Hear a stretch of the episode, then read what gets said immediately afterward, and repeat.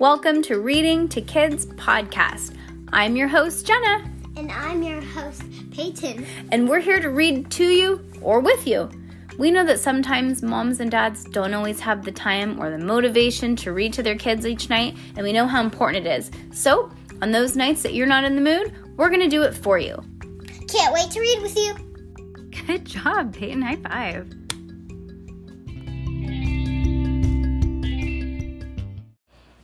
Ooh, The Slippery Slope. Okay, this, I don't even know if this is my favorite book, but it's my favorite color. It's like a light blasé teal. And I feel like this would be a good accent color in a house. Also, it would be a good color. It would be a good color for cabinetry. Maybe a wall. Okay, you're good. I'm serious. I like it. It's a nice dusty blue. All right. A Series of Unfortunate Events by Lemony Snicket. Book the 10th. 10, 11, 12, 13. 4 more books. And yes, I did count on my fingers. That's how my brain works. Okay. 4, Beatrice. When we met, you were pretty, and I was lonely. Now, I am pretty lonely. I didn't know that Haley was the one that told me that there was like a different note to Beatrice, yeah, everyone. It has it. Really? Yeah. Dang it. Oh gosh, look at chapter 2. Hiya. Okay. All right, chapter 1. A man of my acquaintance once wrote a poem called The Road Less Traveled, describing a journey he took through the woods along a path most travelers never used. The poet found that the road less traveled was was peaceful but quite lonely, and he was probably a bit nervous as he went along because if anything happened to the road less traveled, the other travelers would be on the road more frequently traveled, and so he couldn't hear them. They couldn't hear them as he cried for help. Sure enough, the poet is now dead. Okay. That's dark.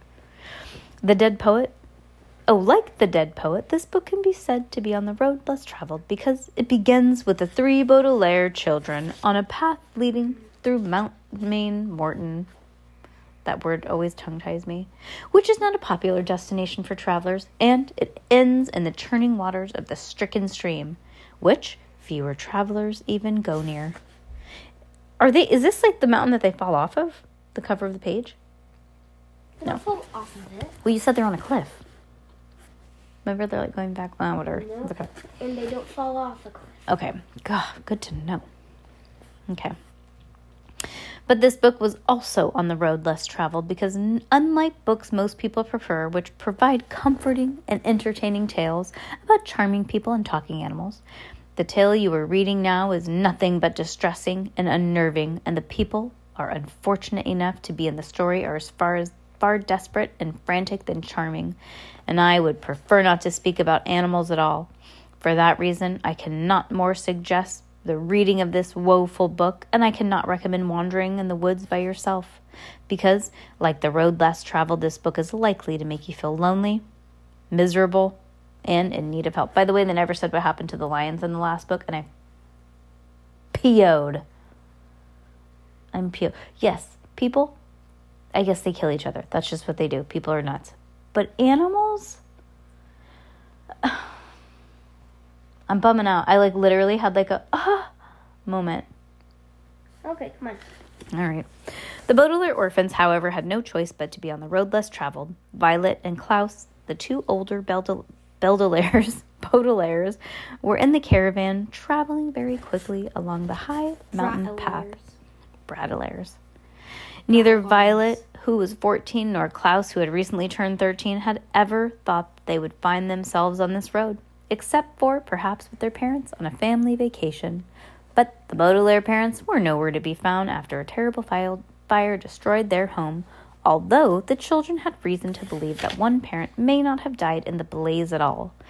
And the caravan was not heading up to Mortmain Mountains towards the secret headquarters that the siblings had heard all about and were hoping to find. The caravan was heading down Mortmain Mountains very quickly, with no way to control or stop its journey, so Violet and Klaus felt more like a fish than a stormy sea rather than travelers on a vacation. But Sunny Baudelaire was in a situation that could be said was even more desperate. Sunny was the youngest Baudelaire, still learning to speak in a way everyone could understand, so she scarcely had words for how frightened she was. Sunny was traveling uphill towards the headquarters of the Mortmain Mountains in an automobile that was working perfectly. But the driver of the automobile was a man who was reason enough to be terrified. For being terrified. Some people called this man wicked. Some people called him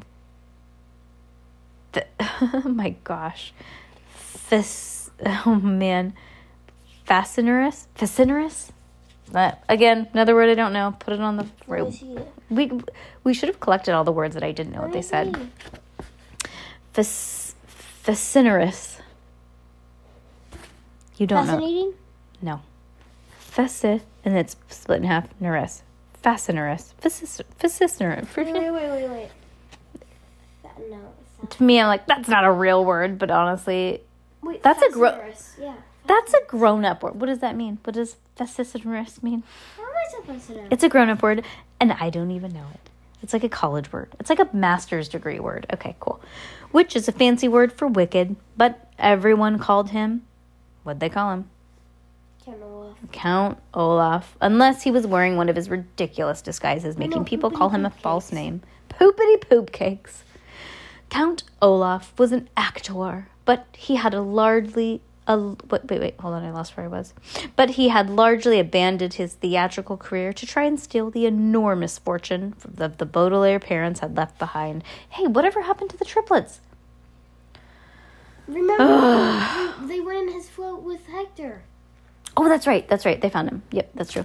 Olaf's schemes to get the fortune have been mean-spirited and particularly complicated, but nevertheless, he'd managed to attract a girlfriend, a villainous and stylish woman named Esmé Squalor, who was sitting next to Count Olaf in the car, cackling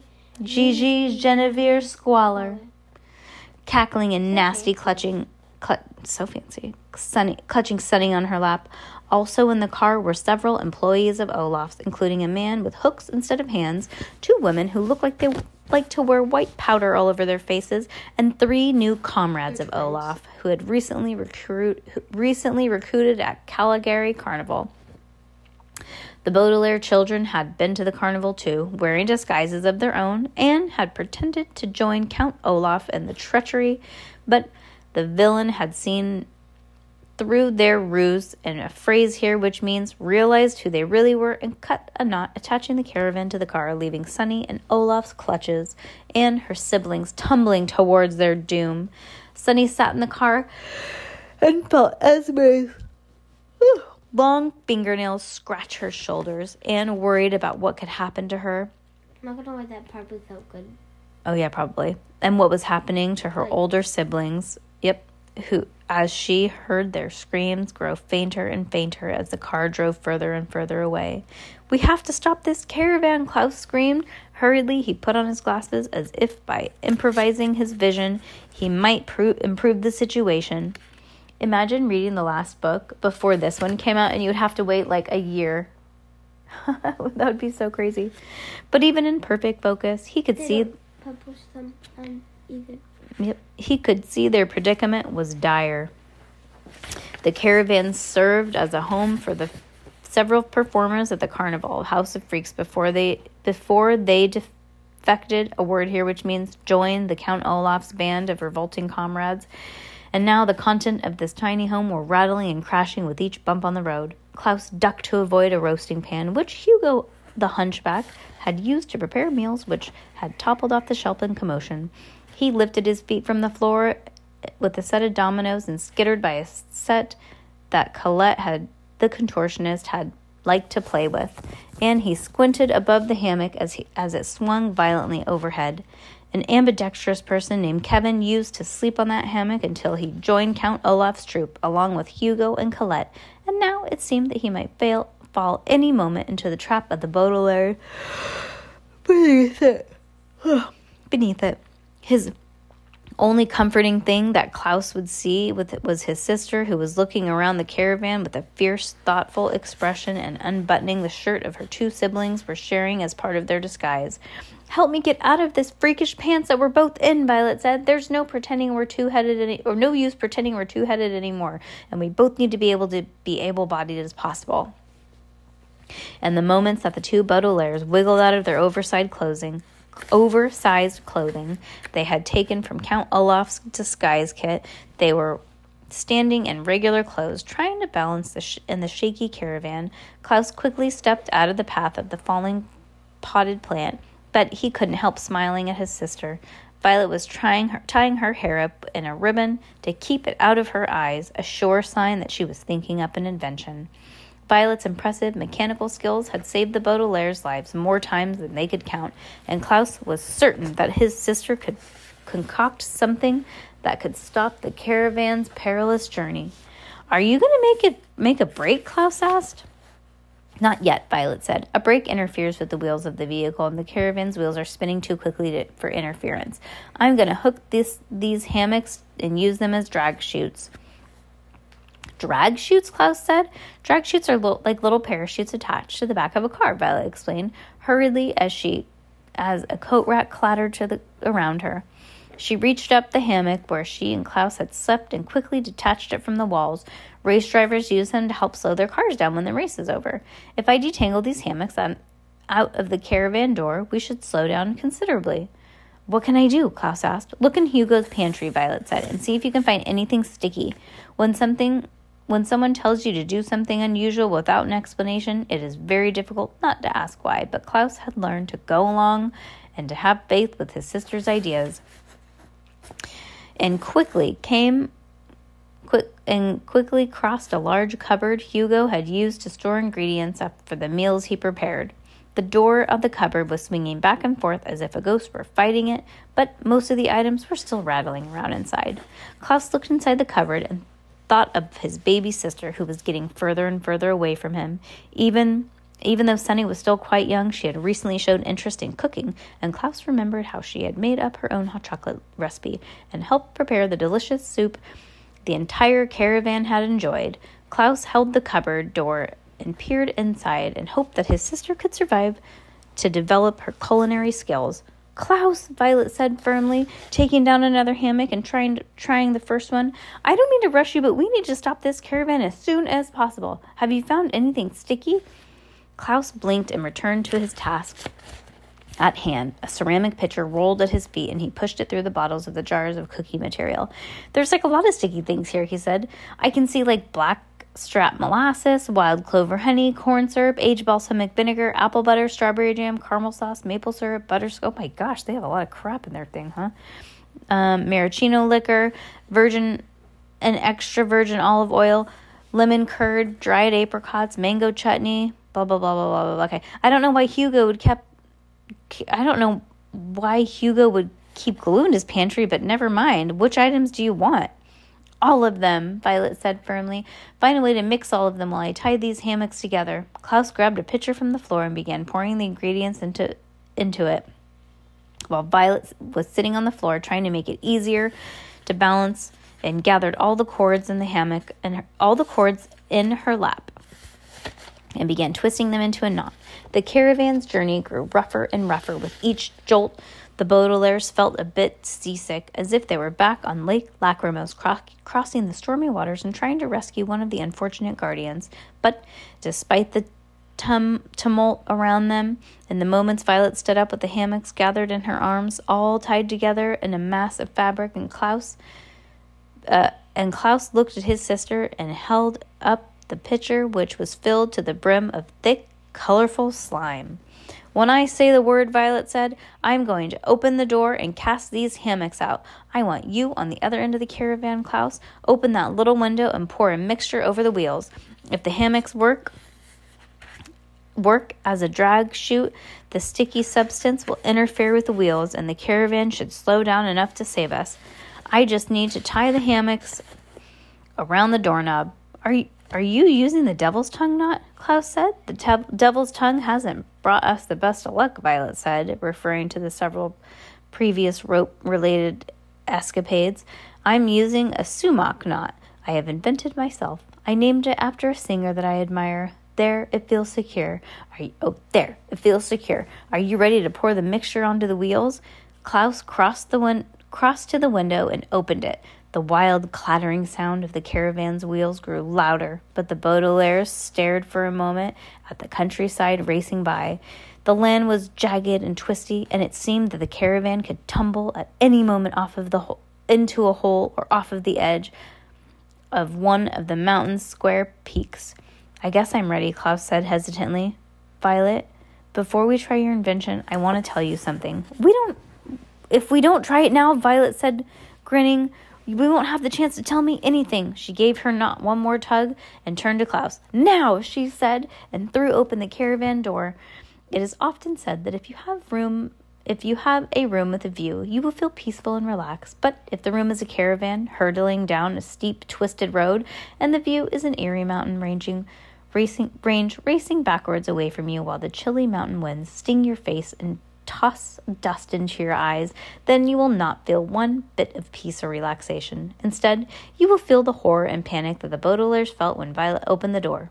For a moment, they could not do anything but stand still, feeling the wild tilting of the caravan and looking up at the odd, square peaks of Mortmain Mountains and hearing the grinding of the caravan's wheels as they rolled over rocks and tree stumps.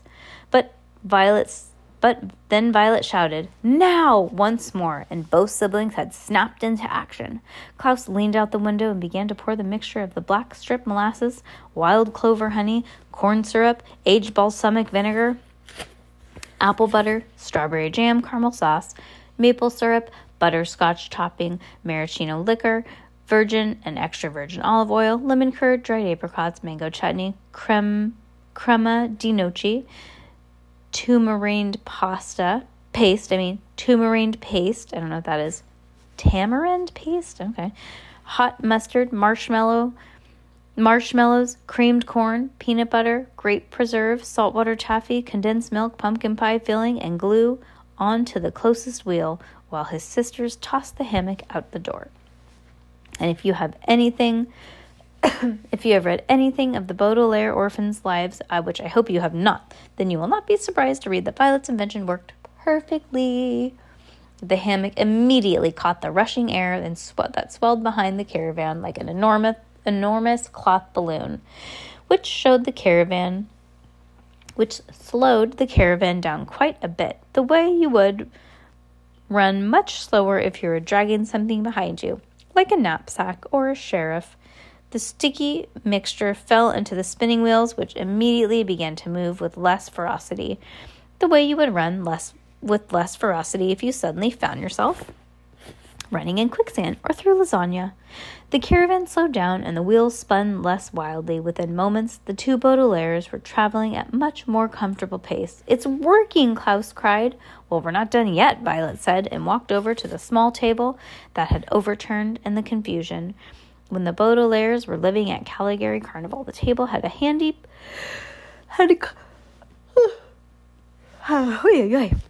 come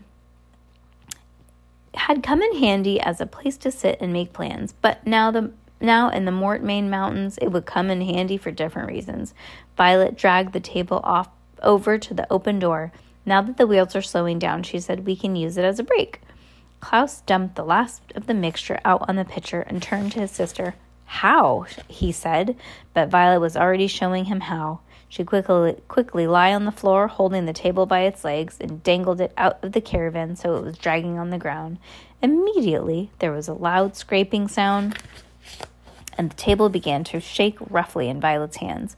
But when she held the fast, forcing table to scrape against the rocky ground and slow the caravan down even more, the swaying of the caravan became gentler and gentler, and the fallen items owned by the carnival employees stopped crashing, and then, with one last whine, the wheels stopped altogether, and everything was still. Violet leaned out the door and stuck the table in front of one of the wheels so that it couldn't start to roll again, and then it stood up and looked at her brother. "We did it," Violet said. "You did it," Klaus said. "The entire plan was your idea." He put down the pitcher on the floor and wiped his hands on the fallen towel. Don't put down that pitcher, Violet said, looking around the wreckage of the carnival. We should gather up as many useful things as possible. We need to get this caravan moving uphill if we want to rescue Sunny and reach the headquarters, Klaus said. Count Olaf has the map that we found, but I remember the headquarters are in the Valley of the Four Drafts, which is near the source of the Stricken Stream. It will be very cold there. Well, there's plenty of clothing, Violet said, looking around. Let's grab everything we can and organize it outside. Klaus nodded in agreement and picked up the pitcher again, along with several items of clothing that had fallen in a heap on top of a small hand mirror that belonged to Colette. Staggering from carrying so many things, he walked out of the caravan behind his sister, who was carrying a large bread knife, 3 heavy coats, and a ukulele that Hugo used to play sometimes on lazy afternoons. The floor of the caravan creaked as the Baudelaire stepped outside into the misty and empty landscape and realized how fortunate they had been. The caravan had stopped right at the edge of one of the odd square peaks of the mountain, and Mortmain Mountain looked like a staircase heading up to the clouds, or a veil of thick gray mist. If the caravan had kept going in the same direction, the 2 Baudelaires would have toppled over the peak and fallen down through the mist next to the next stair far, far below. But to no side of the caravan, the children could see that the waters of the Stricken Stream, which were odd, grayish black color, and moved slowly and lazily down the hill like a river of spilled oil. Had the caravan swerved to one side, the children would have been dumped in the dark, filthy waters. It looked like the brake worked just in time, Violet said quietly. No matter where the caravan would have gone, we would have been finished. Klaus nodded in agreement and looked around the wilderness. It would be difficult to navigate the caravan out here, Klaus said. You'll have to invest in a steering device and some sort of engine, Violet said. That will take some time, and we don't have time, Klaus said. If we don't hurry, Count Olaf will be too far away, and we'll never find Sunny. We'll find her, Sunny said firmly, and put down the items that she was carrying. Let's go back into the caravan and look for. But before Violet could say what to look for, she was interrupted by an unpleasant crackling noise. The caravan seemed to moan and then slowly began to roll towards the edge of the peak. The Baudelaires looked down and saw that the wheels smashing into the table, so that there was nothing to stop the caravan from moving again, and slowly and awkwardly pitched it forward, dragging the hammocks behind them as it neared the very edge of the peak. Klaus leaned down to grab a hold of the hammock, but Violet stopped him. It's too heavy, she said. We can't stop it. We can't let it fall off the peak, Klaus said. We'd be dragged down too, Violet said. Klaus knew that his sister was right, but still he wanted to grab and drag the chute Violet had constructed. It is difficult when faced with a situation you cannot control. To admit that you cannot do anything, it was difficult for the Baudelaires to stand and watch the caravan roll over the edge of the peak. There was one last creak as the back wheels bumped against the mound of dirt, and then the caravan disappeared into absolute silence. The Baudelaire stepped forward and peered over the edge of the peak, but it was so misty that the caravan was only a ghostly rectangle, getting smaller and smaller as it faded away. Why isn't there a crash? Klaus asked. The drag chute's slowing it down, Violet said. Just wait. The siblings waited. After a moment, there was a muffled boom from below as the caravan met its fate. In the mist, the children could not see a thing, but they knew that the caravan, indeed, everything inside was gone forever. And indeed, I have never been able to find its remains, even months after searching the area with only a lantern and a rhyming dictionary for company. It seems that even after the countless nights of battling snow gnats and prying batteries, it would not run out. It is my fate that some of my questions will never be answered. Fate is like a strange, unpopular restaurant filled with odd waiters who bring you things that you've never asked for and that you don't always like. When the Baudelaires were very young, they would have guessed that their fate was to grow up in happiness and commitment with their parents in the Baudelaire mansion. But now both the mansion and their parents were gone. When they were attending Prufrock Preparatory School, they had thought that their fate was to graduate alongside of their friends, the Quagmires, but they hadn't seen the academy or the two triplets in a very long time. And just moments ago, it had looked like Violet and Klaus's fate had been to fall off the peak or a stream, or into a stream, but now they were alive and well, but far away from their sister and without the vehicle to help them find her again. Violet and Klaus moved closer to one another and felt the icy winds of the Mortmain Mountains blow down the road less traveled and give them goosebumps. They looked at the dark swirling waters of the Stricken Stream, and they looked down from the edge of the peak into the mist, and then when they looked at one another and shivered, not only at the fates they had avoided, but at the mysterious fates that lie ahead. Dun dun dun! Are you asleep? Yep, she's out. Okay, that's a night.